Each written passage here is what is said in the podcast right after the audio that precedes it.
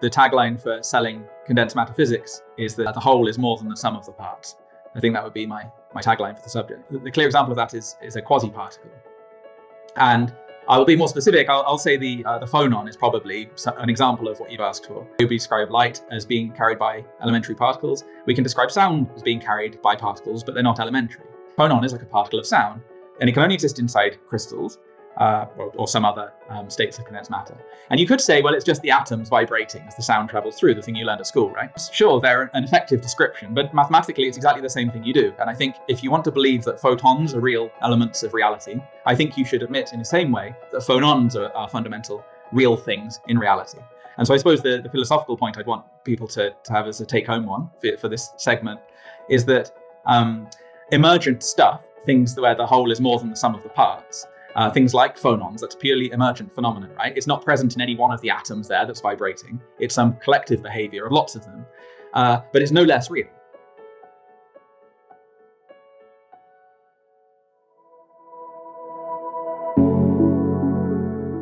Welcome, everyone, to this magical episode of Into the Impossible. Our podcast introduction features a quote from renowned science fiction writer, futurist, and inventor Arthur C. Clarke any sufficiently advanced technology is indistinguishable from magic. This is an apropos aphorism for this episode with Felix Flicker, discussing his new book, The Magick of Physics. Flicker shares his fascination with the reality bending things that happen at small scales at the extremes of matter, when emergent phenomena are not predicted by initial conditions and seemingly immutable laws. We discover what magical technologies, scientific breakthroughs, past, present, and future, can unlock, making us all wizards. Dr. Flicker is an award winning theoretical physicist focusing on the quantum mechanisms of condensed matter. If you're hungry for more sincere, in depth, open dialogue into cutting edge science and want to know what great minds are thinking, please keep Into the Impossible in your feed by subscribing and following. And for some extra credit, head to our YouTube channel at Dr. Brian Keating and subscribe there too. Remember, Click the bell to receive alerts on new episodes as they drop and get in on the live chats. If you feel your personal intellectual universe expanding, please remember to add a five star asterism to ours and pay it forward with a share. We love hearing from you and reading all your reviews, like this one on Audible from Naked Snake. I'd say this podcast is still seriously underrated.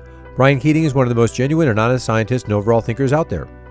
Into the Impossible with Brian Keating does a great job of curating some of the most important voices in the world that people should be listening to. And now, let's discover the wizardry of physics in this magical episode of Into the Impossible with Brian Keating and Felix Flicker. Any sufficiently advanced technology is indistinguishable from magic. Open the pod bay doors, please, Hal. Welcome, everyone, to a magical very, very mystical episode of the Into the Impossible podcast with I, your fearful host, Dr. Brian Keating, joined by a wizard, if ever there was, Felix Flicker, Dr. Felix Flicker, who's joining us from Europe. Felix, how are you today? Yeah, I'm very well, thank you. It's great to be with you and to be discussing this magical book, The Magic with a K of Physics understanding the fantastical phenomena of everyday life. Felix, you know, because you're an avid listener to the podcast, that I always start each podcast with a discussion of the book cover and its title. But even before that, the actual audio that we start the podcast with is with none other than Sir Arthur C. Clarke, who famously said, Any sufficiently advanced technology is indistinguishable from magic. So we always open the podcast with that. This book has magic in the cover, and I want to take our readers through the thought process that led you to come up with the title, the graphics, and the conspicuous lack of a dust jacket. Now, I've always railed against dust jackets. I think they're useless, and the first thing you do is take them off and they just fall into your lap. Of mm-hmm. course, in my first book, the dust jacket was kind of a sample collector for the villain of the book, which is cosmic dust. But we're not here to talk about my favorite subject, me. We're here to talk about this book. So, do us a favor, please, Dr. Flicker. Explore and explain the title, design, and subtitle of this book in the segment we call Judging Books by Their Cover. Okay. Well, I should say, uh, first of all, that most of those things were really the choice of my um, uh, publisher. uh, and actually, all of them are different in the UK version, uh, where it was also the choice of my other publisher. Um, uh, okay, the dust jacket, that's something I was quite keen on. As you say, I always take the dust jackets off all my books and I just throw them in the bin, actually. At some point, I had a, a drawer full of dust jackets because I was like, oh, I might put them back on. And then it had been a few years and I was like, you know what? I'm just throwing them all in the bin. So when it came to having my own book published, I thought, well, it's going to be a bit silly because I'm going to take the dust jacket off my own book and throw it in the bin. So you might as well make sure it doesn't have one.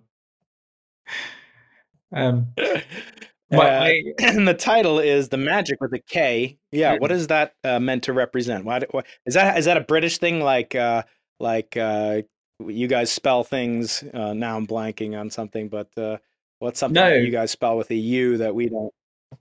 It, it's not. We don't. We don't. We're not that archaic usually in the UK. Um, actually, again, the title is different in the UK. Although there, it's the magic of matter, magic with the CK.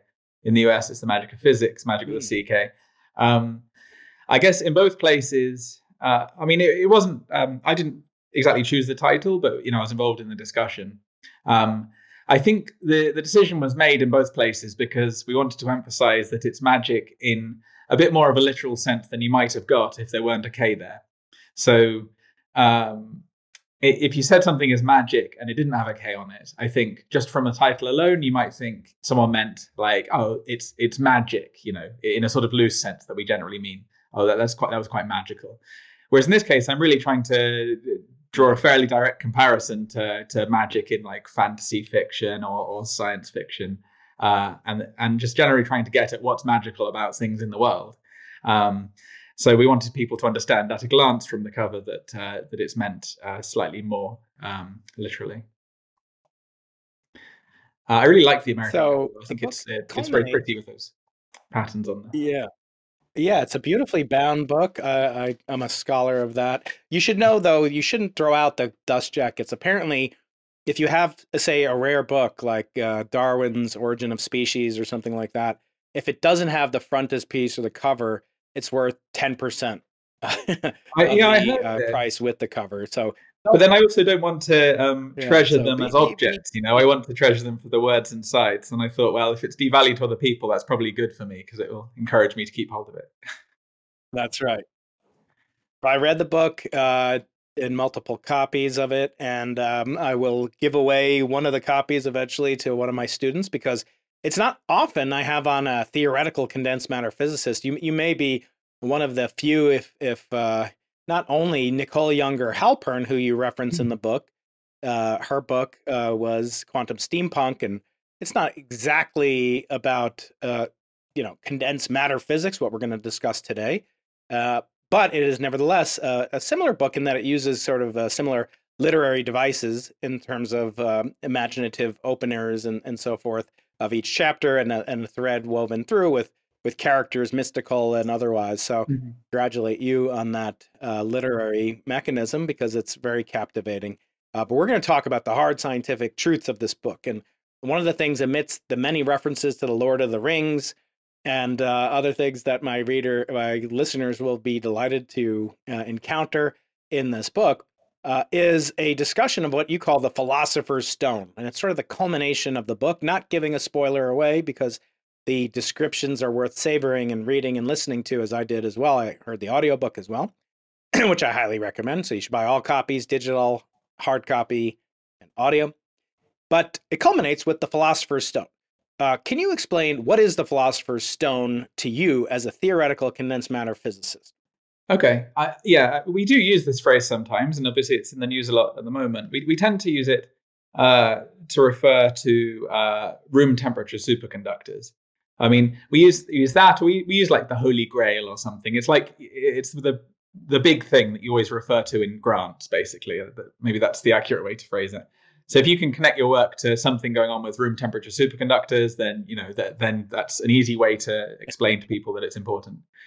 Um, so I, I I try to use this idea of the philosopher's stone because um, I feel like it connects to this idea that um, well, so you know, the idea of a, superconductor is that it's uh, something that conducts electricity perfectly without loss.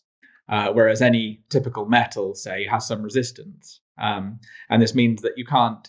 You're always losing electricity. You're losing power when you send it down down any line over any distance, and, and this is a huge um, obstacle to to a more widespread adoption of things like renewable energy, say, because you know we've probably all wondered about trying to cover the Sahara in solar panels and just send the electricity out all around the world, and of course that's impossible because you, you lose so much of it along the way that it, it wouldn't work.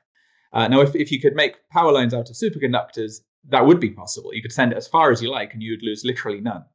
So I kind of th- I tried to draw the connection to this idea of the philosopher's stone. You know, historically, alchemists were searching for this magical substance which would um, prevent loss in a more general sense, like they could live forever or, or these sorts of things. Um, and I like the idea that historically um, they were trying to transmute base substances like lead into precious metal, like gold. And you can kind of do that. You, you can't turn lead into gold, but you, you cool lead down sufficiently cold, and it does t- change into a new state of matter, this superconductor, um, and which is arguably much more precious than gold and much more useful, I'd say. So uh, we had uh, encountered each other. I I contacted you uh, a couple weeks ago after the announcement, the startling announcement, although some say it's a re-announcement of the discovery of a truly room temperature superconductor by a group at the University of Rochester with published peer-reviewed research in Nature, presented at the American Physical Society meeting, uh, the March meeting, and I immediately thought of you and I asked you what's going on. So describe the scene. We're gonna probably open the podcast with this description. So describe what it was like and the pandemonium, the chaos surrounding this announcement, and explain why, beyond just the uh, the explanation that you gave of why room temperature superconductivity is so potentially transformative. But what, why was this particular announcement of this discovery so uh, so chaos inducing?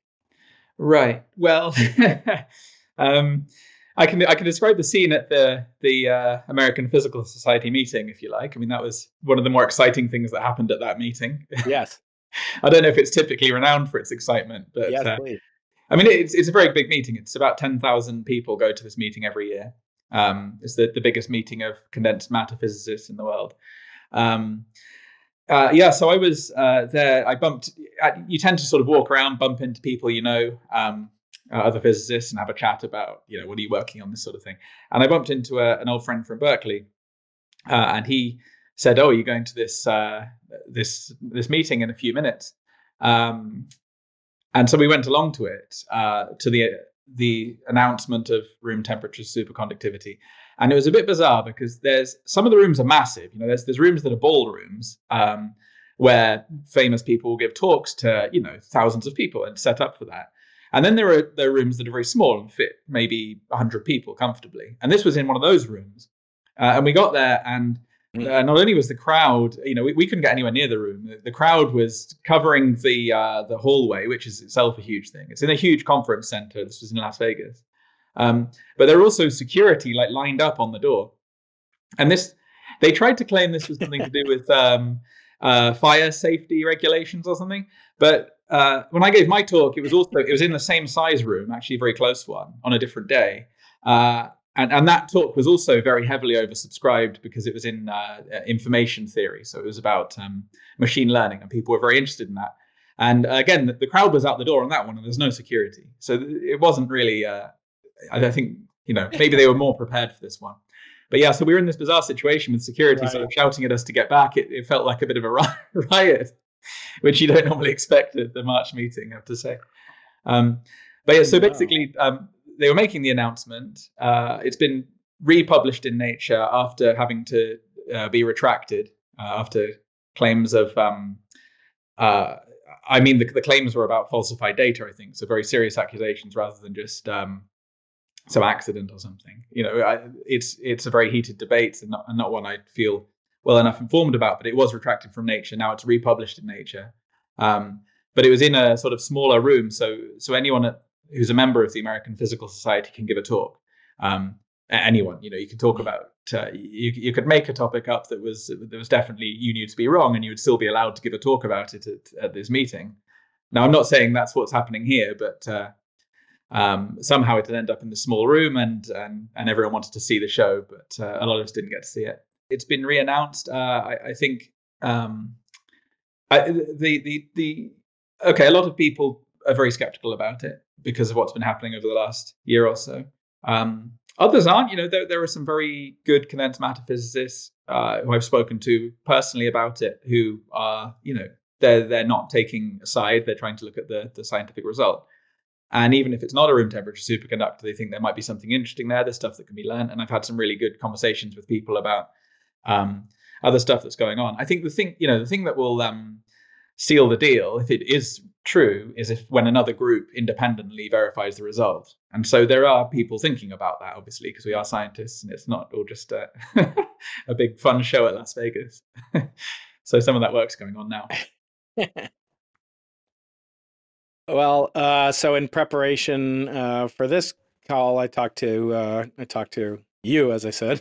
but then uh, next week, I'm going to be talking with my UCSD colleague, uh, Professor Jorge Hirsch. I don't know if you know. Oh yeah, you know he's he's famously the uh, the counter argument to to the authors of this paper, and he got the first one um, withdrawn basically from from Nature, which you know, and I think that's uh, it's important that we have that kind of scrutiny for big claims. So, it, yeah, I think it's good that the debate was had, certainly. Uh, so, you know, it'd be interesting to hear what he has to say about it. Yeah. Now, the claim, the claim by the Rochester team, Dias et al., and uh, their team. I've invited him on the podcast as well, but he hasn't replied to me. Um, so, you know, my my grand design is not to have some, you know, drag out debate, fight, you know, where we turn things into a tawdry brawl, but to have some illumination on the subject because, as you say, it is so important. One of my past guests, David Friedberg, uh, who's a famous billionaire investor, he he actually said on this podcast that you know, he would give his right arm for the discovery of room temperature superconductivity. Um, and then I pointed out, well, it's been discovered, and and he started getting nervous. And then he started to say things like, "Oh, well, uh, it's uh, that team has been, you know, uh, controversial before, and and maybe it won't hold up." And I I said, I'm getting the saw out, David. I'm, I'm sharpening up the blade. Uh, but uh, but the one thing that he was hanging his hat on is that it's at it's not at um, ambient pressure. So can you speak about that? I mean, one thing that uh, confusing to me is that um, these these strange lutenites and and so forth, lutetium or whatever it is, mm-hmm. um, you know, has to be subjected to this tremendous pressure, and that's somehow seen as disqualifying. But if you look at the pressure inside, uh, you know, a ceramic you know superconductor just the internal stress and strain inside of it how how how is that not the same? You know it's incredibly high stress strain. Maybe it's not uh, you know it's it's it's intrinsic it's not extrinsic. Mm-hmm. why should that be disqualifying? Simply because you you need to construct uh, you know this this kind of static. I mean it's one thing if it was dynamic if you right. had a supply you know continuous fluctuations in pressure to keep it at millions of pascal but why is that this? Why, why do people discount that? Why is that you know transformative in in the same way that you know room temperature or not room temperature, but but um, you know liquid nitrogen conduct superconducting objects uh, like uh, that those have internal stress strains that are quite high. Why why do we care about how much external pressure is applied? Another day is here and you're ready for it. What to wear? Check. Breakfast, lunch, and dinner? Check. Planning for what's next and how to save for it? That's where Bank of America can help. For your financial to-dos, Bank of America has experts ready to help get you closer to your goals. Get started at one of our local financial centers or 24-7 in our mobile banking app. Find a location near you at bankofamerica.com slash talk to us. What would you like the power to do? Mobile banking requires downloading the app and is only available for select devices. Message and data rates may apply. Bank of America and a member FDIC. Right. Well, I, I suppose some of that's historical with these things because it's coming from the community where you're talking about really, really high pressures that um, so, so the older claims were that uh, they'd made a room temperature superconductor under like really phenomenal pressure, um, and and it's such high pressures that you know, it's it's not realistic that you're going to build a power line out of this stuff. Um, we're talking about um, things you can get in like diamond anvil cells. So you get like um, you get diamonds because they're very hard, and you can put them under huge pressure, and they can maintain their shape roughly. And you get them down to a very very sharp tip, and then squash like a tiny amount of stuff with that tip under huge pressure because pressure is force divided by area. So if your area is tiny, then you can get these unbelievable pressures, but only in that tiny little space. Certainly not over power lines that do useful stuff. Um, so maybe it's the historical reason for that. So now I, am slightly unclear about some of the claims here because um, they certainly use the phrase under ambient conditions or something like that. So I think, having talked to other people who know a bit more about it, the claim is that they put it under huge pressure, but nowhere near as huge as, as it was before, and actually much more achievable under um, uh, more practical conditions. So, so um, maybe if I answer a slightly different question, when you think about um, high temperature superconductors that we already have, like like YBCO that you mentioned, um, it's it's high temperature when it can exist above the uh, the boiling point of liquid nitrogen, or the boiling point of nitrogen, and therefore you can cool it with liquid nitrogen. Now that's not anywhere near ambient, right? That's very cold, but we call it high temperature partly because that's so incredibly yeah. practical. Like turning making nitrogen liquid is is much much easier than say making helium liquid and so you can do it under much easier conditions you can mm-hmm. carry nitrogen around in uh, in uh, um, sort of polystyrene uh, pots basically and it's, it makes it far more achievable so the pressures we're talking about have gone from you know not achievable achievable by a small number of groups on earth to something that can be done much more readily but then there's a claim beyond this that i i think there's a claim beyond this that you make it under these conditions, but then it can actually survive uh, when you take that pressure off. So you have to make it under incredible conditions, but then you can survive with um, without having those extreme environments. I think that's the claim of the ambience, as in you know ambient means like sort of normal-ish mm-hmm. conditions. And then I think, as you say, it's more like there's an internal pressure, and then you get into questions of is this material really stable like that, or is it metastable? Um, my understanding is that the group that's, that's making the claims is already saying it's not reproducible every time. It, it's something like a third of the samples can do it or something, suggesting that there's more going on. It's maybe not like, um, uh, you know, it, you can have like crystals where you have periodic arrangements of atoms. And then those, you know, we know that crystals can be stable, but then you can have things where there's sort of like patch regions that are superconducting and maybe they're not connecting up, something like that.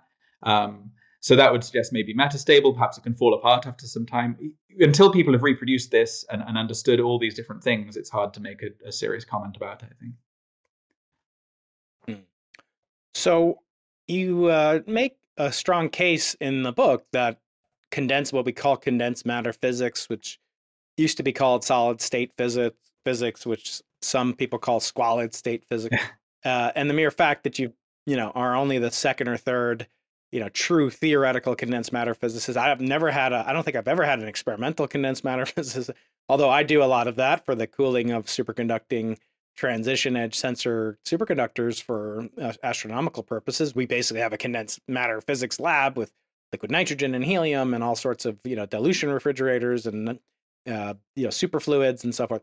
But um, but nevertheless, it's it's not so well known, and you make the case that it should be more well known uh, and I wonder if I could share a vignette. So I went to Brown University for my PhD, where Michael Kosterlitz is, and uh, of course he's very famous for you know sharing the 2016 Nobel Prize mm-hmm. with Duncan Haldane, who makes an appearance in this book, who uh, is a very strange character. And I did interview him for my my second book, which is around here somewhere.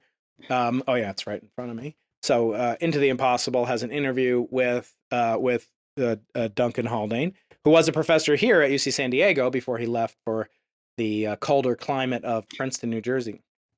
Anyway, Leon, uh, who is my quantum mechanics, uh, relativistic quantum mechanics teacher at, at Brown, he pivoted after he won the Nobel Prize. He you'd think he would go into you know even deeper into superconductivity, but he turned to neural networks and and you know kind of early machine learning back in the early 90s uh, not, you know, well, it was 20 years after he won the Nobel Prize, but, you know, 50 years, 40 years after he did the work. But nevertheless, why, why do you think if, why do you think, you know, a beginning student would be interested and well served by going into condensed matter physics if some of the most prolific practitioners of that immediately abandon the field yeah. you know, as soon as they uh, acquire their their shiny gilded object called the Nobel Prize. Uh, what give us give us a little bit of of advertisement and promotion, some PR for your field. Okay. Well, I would probably first I point out that I think it's pretty common for someone who wins a Nobel Prize to switch fields dramatically. I think because they're going for another one, right? If you if you won the Nobel Prize in the thing you've been doing, you're not going to win another one in any closely related field. So I think um, you know John Bardeen, who's the, the only person to win two Nobel prizes in physics, Um, and, and, of course, those were both in condensed matter. Uh, but then my understanding was he was going for a third, and he, he was attempting to get one for um, understanding high temperature superconductors, I think. But you know that's that's hearsay. But uh, he sort of switched topics repeatedly.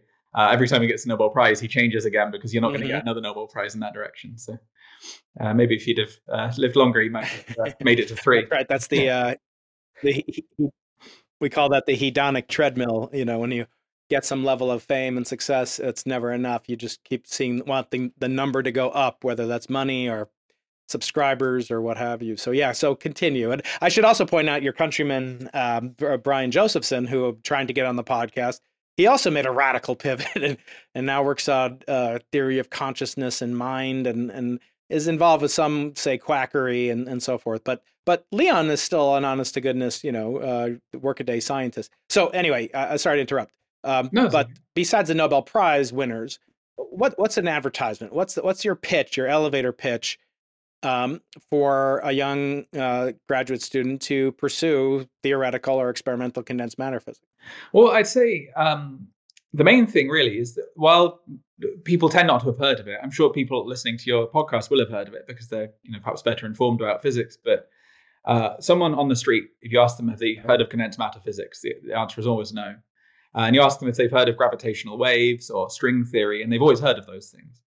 Um, but I would the wow. first point I would make is that uh, uh, a third of all physicists identify as condensed matter physicists, and that's actually more than any other branch of physics. So it's the biggest field in physics, and so clearly physicists are seeing something in this subject which which is not being communicated to the public. Um, so you know, uh, I suppose if, if pitching it to graduate students in particular is one argument is that there's a, there's jobs in it, which is not necessarily true of string theory anymore. So you know, we're getting a lot of string theorists uh, coming over to condensed matter. Like, not to start that old uh, argument again. I, I, I have some uh, work going on on string theory as well, so you know it, it's both ways. but there's always going to be jobs in condensed matter. Right. um, but yeah, I'd say uh, it's there there is this this uh, disconnect where physicists know about it, find it interesting, lots of them work on it, but people in the public tend not to have heard of it. And I asked people over the years, why is this? You know, I asked other scientists, I asked like science popularizers and journalists, and the answer was always one of two things. Basically, they always, uh, and, and I agree with these two things. One is that um, uh, it's it, you take subjects like astrophysics, gravitational waves, string theory, and there's something like inherently magical about those subjects, uh, which doesn't need explaining. So if you look at the night sky, it's easy to be kind of awestruck by that. If you said, I find that magical, no one would really say, What do you mean by that? I, I don't know what you mean. It's magical, isn't it? You look at the sky, you try and imagine the whole universe, it, it blows your mind. Or you try and imagine like the smallest possible things, like what, what are the elementary building blocks of the universe? And those things are inherently magical in a way that doesn't need explaining. But condensed matter physics is the study of familiar mm. stuff. It's the stuff around us. Like everything we've ever experienced is matter. And the familiar is not obviously magical in the same way. Um, so you need to explain the magic. Uh, so that's one reason. The other reason I think it's less well known is that it's practical. Like th- this discovery, if, if they found a room temperature superconductor, that will be put to use within like a year or something. Genuinely, you know, we're already using um, superconducting power lines. It's just to be a matter of switching them over so they don't use liquid nitrogen anymore. And so you might think, well, that's an easy way to sell the subject, but I think it makes it harder because if you talk to someone who works on black holes, say, they can write a book about black holes, and in their book they explain why they're excited to work on black holes. But if a condensed matter physicist tries to sell their subject, there's always this temptation to say, well, uh, I work on it because I think it's great, but the reason you might think it's great is because it's got these practical applications. Like all of electronics relies on condensed matter, your computer, your phone, all this stuff. But that's not why you work on it, right? I'm not working on condensed matter physics because I want your phone to work better. You know, no offense. That's a useful byproduct, right? But that's not why I'm excited about it. So I think those are the two problems right. the subject faces. It's practical and it's familiar, and neither of those things seems obviously magical in the way that other subjects in physics are magical. And so that was the cent- central idea of the book. I thought, well, why do I find it magical? And I thought, I think, I think those things can be magical. It's just a slightly more subtle form of magic. And then that led me to this idea of sort of, uh, it, it's kind of like what a wizard does. Like, uh, you know, wizard, not attempting to be restrictive on who is a wizard, but you know, you take someone like uh, Harry or Hermione in Hogwarts, and they're not doing magic on the scale of the whole universe, and they're not rewriting the fundamental laws of reality. They're doing bits of practical hands-on magic that that helps other characters out. And so I thought, okay, so I think it is magical, but right. we need to explain that uh, a bit more clearly in our subject. So, uh, what I love about the book are these illustrations, which you know you are a, a calligraphy maven. Uh, you're quite accomplished at that, as well as um, which you know I'm grateful to your your publicist uh, for letting me know. But in addition to uh, shodo or shodo, probably shoto, Japanese calligraphy, you're also uh, the former British champion of Shuai Jiao, which is Chinese wrestling. Um, mm tell me about this. Uh, why would a wizard need to wrestle? I mean, so many other magical powers that you can uh, that you can uh, take part in. So, uh, what what is? Tell me about that. You're the first wrestling champion I've had on the podcast. I've, okay. I've had on Krav Maga uh, practitioners, but never a wrestling champion. What what led to that? Uh, how does it how does it uh, jive with you being a theoretical physicist? Well, I mean, I've been doing um, martial arts for many years. It's actually kung fu I do. Um, so I, I, did that for a long time. Uh, I went to the um, uh, our school went to the national competition, and there's various things you can take part in. Um, and uh, I just kind of entered the uh, the Shuai Jiao on the day. I hadn't really heard of it before, but um, I gave it a go. And yeah, you can just use the same principles. So uh, it, it, worked out quite well in that case. Um, but yeah, it's, um, praying mantis kung fu is what I uh, have done for many years and, and have taught for for many years as well. Um, so actually, that led to also to the uh, Japanese calligraphy. Um, I guess uh, I, I, also I'm very into tea, which a lot of uh, English people are, I suppose. Um, and a friend of mine um, knew. Uh, so this is in Bristol, where I where I live now, and where I did did my PhD years ago.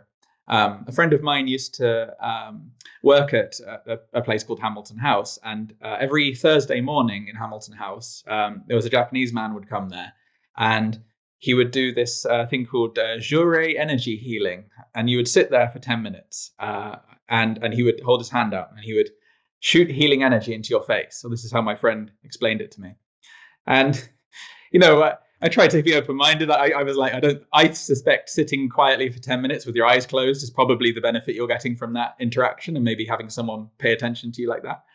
Uh, but my friend was always adamant about it, so he said you should go and meet this guy. Um, anyway, uh, it turned out that uh, the man's um, uh, wife was uh, is a tea master who can do the Japanese tea ceremony. And you know, this is like similar to martial arts. It takes years of practice to do everything perfectly for this tea ceremony. And he invited me along to to have the tea ceremony, three of us to go and have it.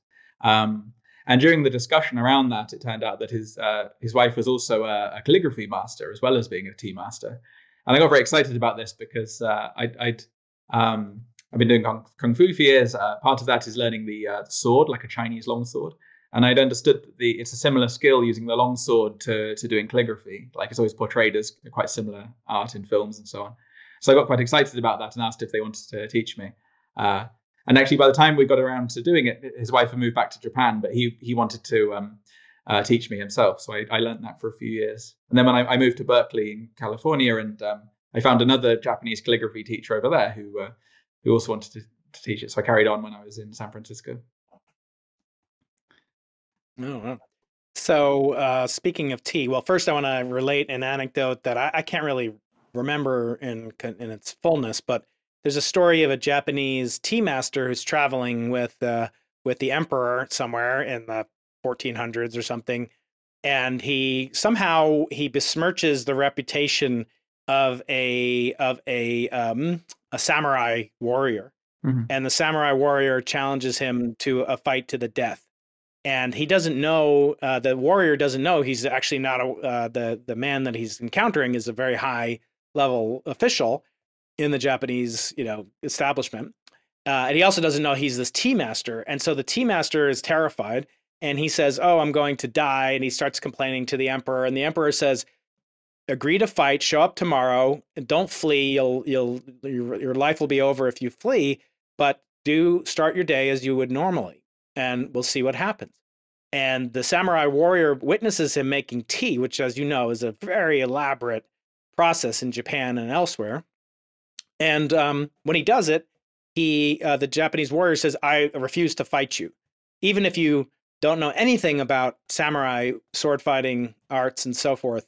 You are so accomplished in this tea preparation that your mind is far sharper than my sword."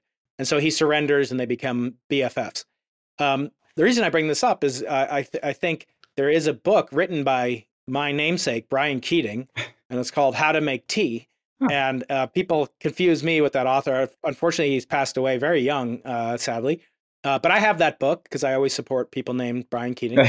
Uh, and I hope everyone will do that as well, except support the living Brian Keating, perhaps, by buying my books. And the Brian Keating book is called How to Make Tea. And I, I was like, well, what's the big deal? You know, I was supporting a friend, you know, or someone with the same name. But I read it and it's quite intricate and it goes through the different types of boiling water that are necessary to make different types of tea. Mm. And you recount that in your book. And I, I want to use that as a springboard to talk about phase transitions. Okay. Because I always heard, you know, phase transitions are sort of, you know, it's kind of like the the Supreme Court in America defined pornography as you'll know it when you see it. I was like, well, how much can there really be at, you know, at standard temperature and pressure to about different types of, of water for tea? I just boil it and dump it in a cup. I'm a, you know, I'm an American. I drink uh, the most American beverage of all, tab. I drink tab. Uh, but but tell me, Felix, what what is a phase transition? Is it is it you know it when you see it?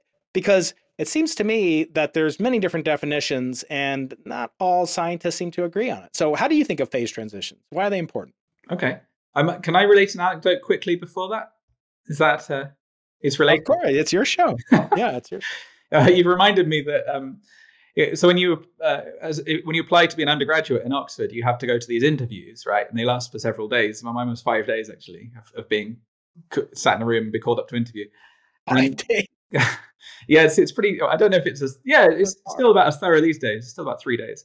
Um, I had a five day one, but um, one of the interviews was uh, with two tutors, and and they asked what is now a classic interview question, which is um, uh, you've you've got some uh, hot tea and you need to go out soon. So you're going to add the add the milk at some point to cool it down. Should you add it sooner or later to to get the tea to drinking temperature faster?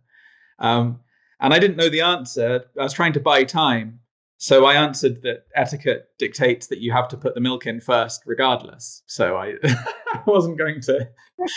I, I, certainly wouldn't uh, put it in second because that wouldn't be allowed.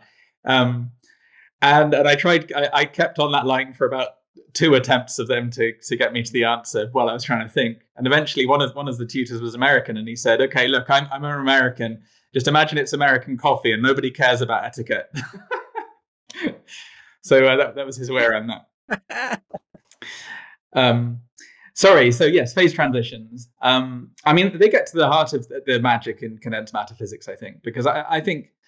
Um, like so when you think about what it is to do physics I, the way i think of it certainly theoretical physics is kind of spotting hidden connections i'd say um, in the world take two phenomena that seem to normal people to be completely unrelated and spot that they're actually connected by kind of hidden secret routes and isn't that ultimately what what you do in magic as well? Like i, I think any way you try and think of magic be it like um, in, in, in, fantasy fiction or you know if, if you've got some magician trying to present stuff i think they're always trying to find these hidden connections between things. And and, and um, phase transitions are, the epitome of this right? Because they they embody this idea of um, universality that totally unrelated physical systems behave identically at phase transitions so the the classic example and one i mention in the book um, is it's it's water boiling to steam uh, but under pressure. So it has to be under a very high pressure, a, a specific high pressure,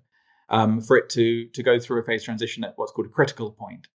Um, now, that same behavior you get at that that critical point is, is then uh, the same as when um, a magnet stops being magnetic. So you can take a um, a ferromagnet, something that's magnetic by itself, um, and, and if you heat it up beyond a specific temperature called its Curie point, then above that uh, it stops being a ferromagnet, it starts being a paramagnet, which is not magnetic by itself, but can become magnetic when you put it in a magnetic field.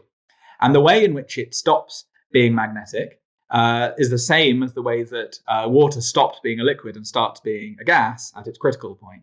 And that's, you know, if you if someone told you that uh, uh water turning into steam and a magnet stop being a magnet, those were were like described by identical mathematics. I think you wouldn't naturally have believed them. We wouldn't have believed them before before uh, the, the work in condensed matter physics on that subject. And so, you know, when I say that they're the same, um, what you get is um, you get this kind of universal behavior. Like you can measure certain properties of the system. You look at how they change as a function of some parameter. So with uh, water turning into steam, you can look at the um, the density. That that's uh, something that you know water is denser than steam. You look at how the density changes as a function of temperature, uh, and you'll find that um, it, it, behaves as a power law. Um, the, the, density goes as a as the temperature to raised to some power, and the power is some totally random number. Is was something like zero point three two six or something, and we can measure what this number is. And you might say, okay, maybe, uh, oh, and then sorry, if you measure the magnetization of a magnet as, as it stops being magnetic, um, similarly, it's it's governed by the same um, power. And you say, okay, so there's some magical like constant of reality there. It's like the speed of light or something. But it's not really. That's the thing. It's just it's just some number. It's it's not some combination of pi's or e's or anything like that. And and it, it's it's really just uh, the fact that it's this kind of random number is the in, really interesting thing because there was nothing that said, all right, it's not some combination of known fundamental constants that gives you that thing. They're just coming out exactly the same. And that's that's the really mysterious thing. When you measure these two unrelated things carefully, you find that they're they're really uh, ultimately like we think of them in the same way now, and that's that's uh, the, the magic of phase transitions, I'd say.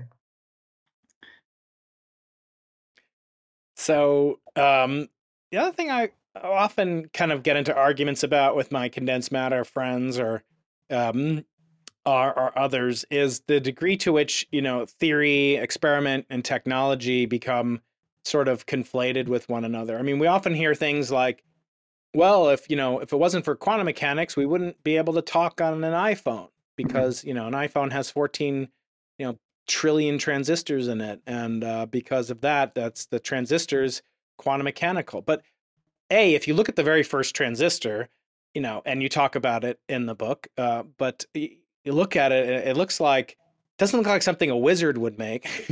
it looks like something you know my my uh, four year old would make. You know, after I've deprived her of sleep for a couple. You know, it's got coat hanger and chicken. You know, chicken wire it's got some chewing gum and it's got this, you know, ginormous crystal, you know, which you're, you know, philosopher's stone, maybe you might think of it as. Doesn't look anything like an iPhone. Uh, moreover, I, I claim, and, and you have, by the way, you have one of the best descriptions of how a transistor works. I think it should be, you know, included for for all uh, beginning uh, undergraduates. Uh, you should you should be very much congratulated, Felix. It's it's a, one of the best descriptions I've ever heard, and it's poetic as the book is, and it's it's accurate scientifically, and it's just it's just dead on, and it. I give it the highest commendation, Felix. I wish I could have done it. Yeah, so that's the highest encomium you'll ever you'll ever receive, my friend. Thank you. Uh, but the uh, transistor, uh, they didn't look at oh here's the Schrodinger equation, mm. and uh, let's apply it, and boom, here's a you know we can use uh you know we can take Instagram selfies. Um, what do you make of this? Like, uh, in other words, how does the basic physics, the path to, from basic physics to, you know, or fundamental physics, condensed matter, quantum mechanics, to technology is is completely, it's almost incalculable how how it comes about. But a, but people simplify it and they say, well, if you don't believe, you know, uh, in uh, in general relativity, if you think the Earth is flat, you know, don't use your GPS. Uh, you know, so anyway, what, to what extent do we really ever look at the fundamental laws to make technology? I claim it's almost never, but I, I might be wrong. Um, I wouldn't say never. Um, no, I, I, think we do. I, I, think we do it quite a lot in condensed matter, if I'm honest. Sorry, uh, maybe that's maybe that's a controversial it's opinion. Funny, Duncan, when I had Duncan on, sorry to interrupt. When I had Duncan Haldane on, he was like, you know, you should do things that are useless. He said, like my mm. in my discovery, you know, of topological matter uh, with Kosterlitz and Thouless, you know, it'll never it'll never result in a better iPhone. But that's not why we did it. So anyway, go on. Hmm. So so give me some examples of where we look into a fundamental law like here's QCD or, or here's a Feynman diagram and out pops technology. Uh, as I said, I'm taking the counterexample of I don't think it ever happens. But but Right. tell me what what are your thoughts? Okay, well, I wouldn't say it works like that. That you you look at the theory and, and the uh, result pops out. But um, you know, the first I think one of the examples I give in the in the book of an early uh, electronic device was uh, this um, point contact rectifier. I mean, it's maybe the kind of thing you were referring to a second ago, where um, uh, I, I think like American GIs in, uh, in in the Second World War managed to improvise an electronic device without realizing it by kind of creating a semiconductor again without knowing it by um, uh, which created a sort of uh what's called a, a foxhole radio, I think. Um, and the, the thing is, you know, they did this with uh, remarkably little stuff. They basically just had some headphones, um, a safety pin, uh, and and um, they they could make uh, uh, what turned out to be an electronic device. Now the problem is, okay, you, you have got the basis of, of a working uh, um, electronic device there, but they didn't know that at the time. And I think before it started being kind of commercially useful, the, this became the transistor later on. You had to understand what was going on and why that thing worked, because it only worked a tiny percentage of the time. Uh, and, and part of that was we had no idea why it was working. So you, you, you to get you from the stage where you've got you're, you're pushing two things together, and sometimes you're getting a radio signal in your headphones, to having a functioning radio that works very well. We really did have to understand many body physics to, to understand that. The, you know the, the quantum mechanics of many um, uh, particles at once. Uh, and I don't think that's a, an overstatement. You know, it, it's not a coincidence that uh, we started developing that many body theory in the 1950s, and then the, the transistor comes about also in the 1950s. It's it's not like um, random. I, I, if I take an example that's maybe a bit more um, timely now, if you look at the development of um, or attempts to develop quantum computers, I think that's a really good place to look. Um, I mean, looking at all this in a bit of a more meta way, I think the re- condensed matter physics, more than other subjects, has this um, like because it's practical on a sort of shorter time scale, it, it tends to get um, a lot of like industry funding. Again, something that makes it look very unmagical, I think. But if you look at a lot of the brilliant discoveries in the 20th century in condensed matter physics, lots of them came out of places like uh, Bell Labs. Bell Labs. Bell that's what I'm Labs or- of, yeah. So you know, and again, it- uh, the important thing with Bell Labs is first, it's got loads of money. Uh, but second, they allowed blue sky research, much like Haldane was saying. You know, they they just let people spend. They got clever people, gave them the money to um, uh, to be able to to do work they wanted to, and let them work on stuff that, that seemingly had no point whatsoever. And then it led to many Nobel prizes, lots of these these Turing awards, and so on, um, all sorts of stuff.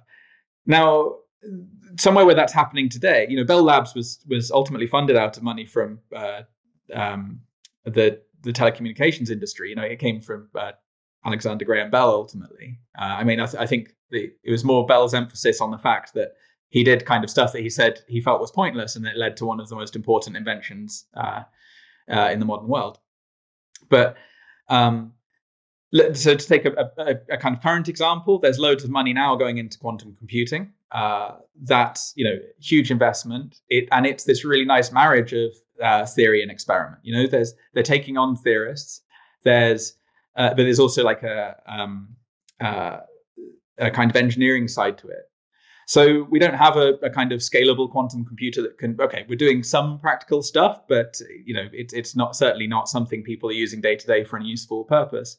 Um, but the approach is to try and make it practical technology. There's there's the engineering side where you just um, you you just try and do better and better.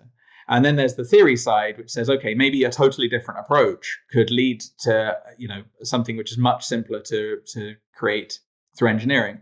And the way I've interacted with this subject is through attempts to make a topological quantum computer, which is an arguably very theoretical approach. Maybe it's not even the most practical one anymore. It's a very Mhm. fast developing field, but it's it's not implausible that that could be a good approach to it. And uh, so my former colleague uh, Steve Simon is you know a, a, a well-known expert on on things related to this, and and the way he phrased it is that um, if you want to harness quantum mechanics, you know, at a um, to build a, something practical like a quantum computer. Well, quantum mechanics only really works in you know you can only maintain quantum coherence in in like very cold, very clean systems. It, it's it's um, it's very easy to lose this uh, this magical property of quantum mechanics that makes it useful. And so he said there's two approaches to this. One is the engineering approach, where you try to minimize the noise, the, the noise being you know the, the messiness, the the temperature, the uh, so you try to make things very cold, you make them very clean. That's the engineering approach. The other approach is to make the system somehow deaf to the noise. So rather than just like minimize the noise, you just make it so that the noise is there. You don't care about it at all because you've made something that doesn't care about the noise. And and that one of the approaches to that then is is topological quantum computers. And I think maybe Haldane was uh, underselling himself if he said that his stuff is never going to be useful. Um, I think there's always an eye with the Nobel Prize being awarded to to actually having some practical uses. It tends not to go to something that's that's totally um, you know totally theoretical. Uh, and and I think like the the, the 2016 sorry 2016 um, Nobel Prize that you've, you've mentioned a couple of times now that that was for topological matter, and I think it is going to have practical effects. You know, I might be dreaming there, but um, I, I think things the, the fact that it's been taken seriously by people putting money into quantum computing, whether or not it ends up being the practical technology that leads to it, uh, I think it shows that there is this this connection, and that's really fundamental theory playing into practical technology. I would say so. I think they're not totally disconnected, but I agree it probably is oversold in a lot of places as well. And I want to ask you. We're going to get to you know questions uh, because it's getting late. That uh, over there in Europe, where you are, and you're so gracious to stay up late uh, on a on a Thursday. Uh, but I do want to ask you, you know, my existential questions, which will have some tie into your work, and especially the application of Arthur C. Clarke's quote on technology and magic. But before we do that, uh, I guess the the last thing that kind of resonates throughout the book is, are, is sort of this discussion of knots and and knots as this device. So wh- what is it about knots that is uh, so perhaps applicable in terms of things like quasi particles? Is it merely a device? Is it merely a mathematical analog? You know, as Hilbert wonder, you know, uh, you know, and uh, and others about uh, fundamental laws. Wigner's famous statement that you know, mathematics is unreasonably effective in physics. So what eh, what is this device of knots? Why are they so important to you? And do they play a, a role in your research as a theoretical condensed matter physicist? Mm-hmm. Well, they're certainly very inspirational things. Uh, I think they were quite a, an easy way to explain the idea of topology. You know, when that Nobel Prize was awarded, uh, you saw all these journalists attempting to explain what topological matter is, and it, it, was a very hard task. some achieved it, you know, some some maybe less so. Um, California bagel or something. Yeah, yeah, lot, lots of discussion of uh, of bagels and, and oranges and so on. Um, knots, I think, make it make the make it quite intuitive what's meant by topology, right? Because so a mathematical knot is just like one you tie in your shoelaces, but you take the two free ends and you stick them together. And so if you t- imagine like a little uh, string, like a shoelace, uh, and you can take it, and you can just stick the two ends together like that. That's what gets called an unknot because it's it's the simplest knot. It's like unknotted. You can think of it like sort of like the zero of knots, if you imagine it, and it actually looks like a zero as well, which is helpful. Mm-hmm. then you can take it and you can kind of tie the simplest knot you can imagine and, and put the two ends together. Um, and the, sim- the, so the next simplest one after that is the uh, the trefoil knot. Um, and you can just see that like there's without cutting the string, um, you can you can move it around as you like, but as long as you don't cut it and rejoin it, that thing is going to be fundamentally different to the case of the the unknot. So one one looking like this, the other one weaving around and then rejoining. And there are many different ways you can do this. So I think the one of the main reasons I, I emphasize them heavily in the book is there's a very natural connection to this idea of magic. I think I find them quite inspirational. Um, these knots, uh, they're they're present throughout uh, various cultures. You know, we, we all we all use them. Um, I'm getting married next week, and the the uh, wedding ring is like an oh, example wow. of a, a, closed loop, trying to symbolize infinity and and connection between two people, and so on. It's, you know, people um, take padlocks. Wedding ring, of course. Yeah, there you go, perfect. And a knot on your hand. Although you know what I call you know what I call the wedding ring, Felix. I it might not. be too late, but it's also known as the world's smallest handcuff. I see. Yeah. well, I mean, historically, Just kidding, honey. My, my, my wife, my wife won't like that. My wife does not like that. But luckily, she doesn't listen very often. I see. Just kidding, honey. Uh, go on, Felix. So, congratulations. Before I forget, well, that's an amazing, you. That's an amazing, and and that'll truly be a transformative moment for your life, a phase transition for you and your and your bride to be. Uh, but but none as radical as when you guys hopefully have kids. But anyway, please continue. well, yeah. So there are um, sort of hand binding ceremonies and stuff for, for weddings. So it's not uh, it's not unrelated. This idea of um, uh, of knotting. So it's something that I think people can appreciate uh, more generally. And yeah, they do play an important role in condensed matter physics. Um, uh, classifying the different types of knot. If you just imagine, okay, I can take the thing and stick it together, or I can take it and I can do this thing and stick it together, or I can do something more complicated. Which of those ones can I transform into which other ones? That's a fun mathematical problem um, and, and, quite a deep one. Yes. Um, they do play a role in condensed matter physics. I mean, essentially, uh, the topological quantum computation I mentioned um, is entirely, we think of it in terms mm-hmm. of knots. Now, the way to make these knots is, um, I guess your readers are familiar with uh, things like creating particle antiparticle pairs out of the vacuum, right? Is that is that a, a totally crazy oh, theorem yes. to start? My, my audience is the most brilliant in the known multiverse. Yes, that's right. Okay, mm-hmm. so we can, we can create. So if you have time going up this way, and you know this is space down here on a plane, then we can create a particle antiparticle pair, pull it apart, and reannihilate it, right? And you can think of that as the unknot then in in uh, um, in in space time. You know, you, uh, okay, and there's famous. Well, no, I'm not going to say that. I won't start talking about things going back in time. You create the pair, you pull it apart, you stick it together again, unknot. Now, the the the things we would try and make a topological quantum computer out of are bizarre particles that can only exist in matter, as far as we know, where you can create them and you can create another pair, and you can take these two and you can switch them around, switch their places. I think in some cases you can even switch them back again. Now you try and take these two. It was it was created as a particle particle antiparticle pair. You take this one, you pass it around something else over here, and now you try and push them back together again, and they won't go together. And the reason they won't go together is because they're no longer a particle antiparticle pair. So this one, by virtue of having gone around something else over here, has ceased to be the antiparticle of the thing that it used to be. And so, in a very simple way, then you can mm. see that okay, if I'm looking following the braids that I'm making in this time direction, um, I've I've made something more complicated. It actually tends to be called like a link, is when you have two different knots linked together, something like this. And by doing that, you can make it so that things can't annihilate. And so you can and one way to look at it is you've kind of encoded a history in, in the movement of these particles. And the nice thing is that these particles can now, you, there's noise in the system, there's finite temperature making them shake around, or there's disorder in the, the medium that they're being created in. But it doesn't care. As long as the, the topology of the knot stays the same, then the quantum information can be encoded in the same way, in this way that is robust to, to that noise. And you see, it's the same as taking a, a, a shoestring, tying it in some knot, and sticking the ends together. I can move it around as much as I like as long as I don't actually break it and rejoin it. And it's still the same knot. And so essentially that is the, the key. massively simplified, but the basis of, of how to approach topological quantum computation, which could be a very practical technology. Okay, so we are back. All right, Felix, we've come to the denouement where the wizards have to make their journey back to the coven. I guess you you you taught me that uh, uh, a, a collective noun for wizards is uh, an argument. Is that right? That's what Terry Pratchett said. Yes, it sounds about right for academics, doesn't it? Okay.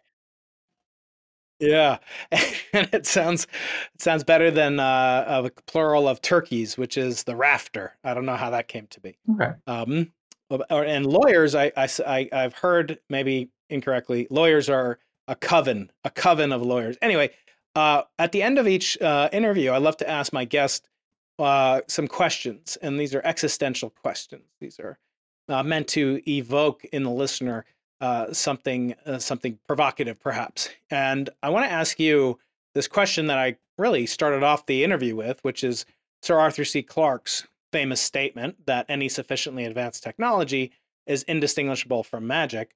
Um, sometimes it can be inverted that any sufficiently advanced magic is indistinguishable from technology. Uh, but uh, but in any case, I want to ask you, and and this is kind of in the lines of Richard Feynman's um, famous cataclysm question, which was uh, he was asked, well, what what statement contains the most information in the fewest words about the physical world? And he said that everything's made of tiny whirling atoms that are uh, little miniature systems of of subatomic particles acting in concert. I want to ask you kind of a similar type of question um, if all in all the exploration in your field, uh, what have you come upon that's sort of the most magical?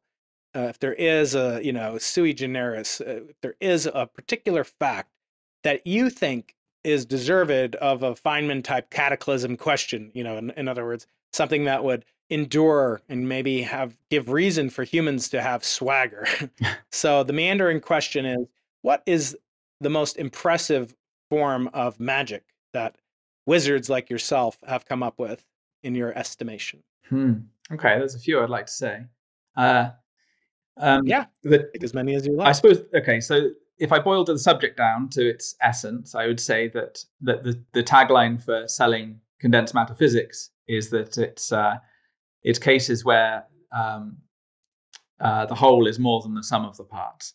I think that would be my my tagline for the subject, and all the uh, fundamentally exciting phenomena you're asking me about, I think they all embody that very clearly. Um, let's see. I mean, I, I, think personally, probably the thing I'm really excited about is um, when we think about what is condensed matter physics. Again, it's not really it's not really materials science, right? It's fundamentally different to that. It's not chemistry, although it has some overlap. It's not engineering, but there's overlap with that. At the theoretical end, there's philosophy. It's not that, but it has all bits of all these things. Mm-hmm. I had to think about what's what's a thing that is just pure condensed matter physics and doesn't appear in any other branch of physics. Uh, and I think that's um, the clear example of that is is a quasi particle. And I will be more specific. I'll, I'll say the uh, the phonon is probably an example of what you've asked for. So uh, the way I try to explain these in, in simple terms, a, pho- you know, a photon is a particle of light. When we just give light its quantum description, we can say a beam of light is made up of individual particles uh, called photons. Now, uh, sound doesn't have that property. You, can have you know sound waves, but sound is not described uh, typically by elementary. Well, it's not described by elementary particles, right? Uh, one way to say this is what do we mean by an elementary particle? Where you could say it's something that can exist by itself in the vacuum of space and can't be reduced to other things with that property. So light is an example of that. A photon. An atom can exist in space, but it can be reduced to electrons, protons, neutrons. So that wouldn't be an elementary particle in that sense. Now, you can see that rules out sound because sound can't travel through space, so you're done. Um, so there can be no elementary sound particle, but actually, sound can travel through any matter, right? And when it yes. travels through um, a crystal, say, uh, we can describe it in exactly the same way we describe light as being carried by elementary particles. We can describe sound as being carried by particles, but they're not elementary.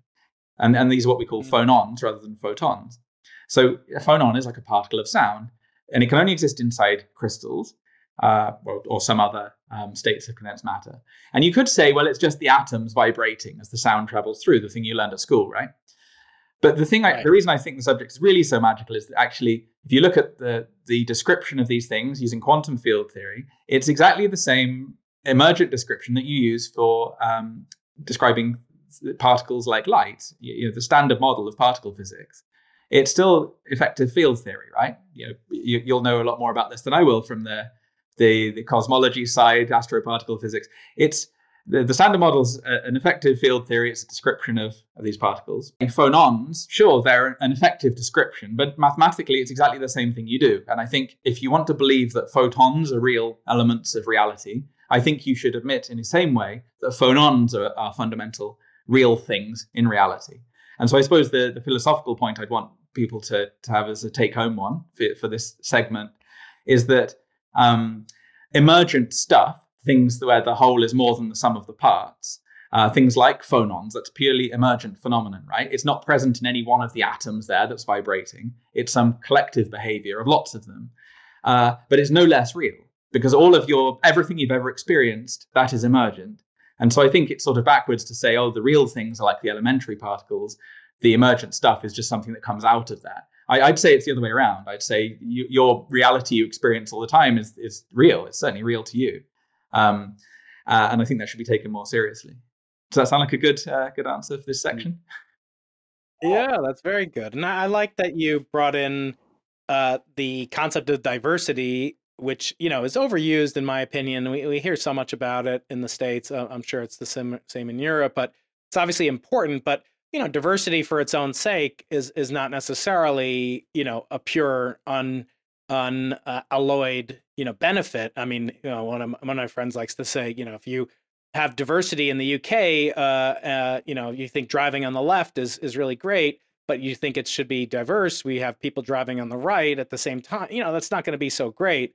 Uh, but when it's done in service of something greater, such as you know, elevation of a community um, by having multiple viewpoints from practitioners with different backgrounds, and I, I really appreciate that you brought that in, and it really did make me think about how, in the mission of this book, is in concert with Philip Anderson's kind of observation that more is different. Mhm. It's not better. It's not necessarily worse.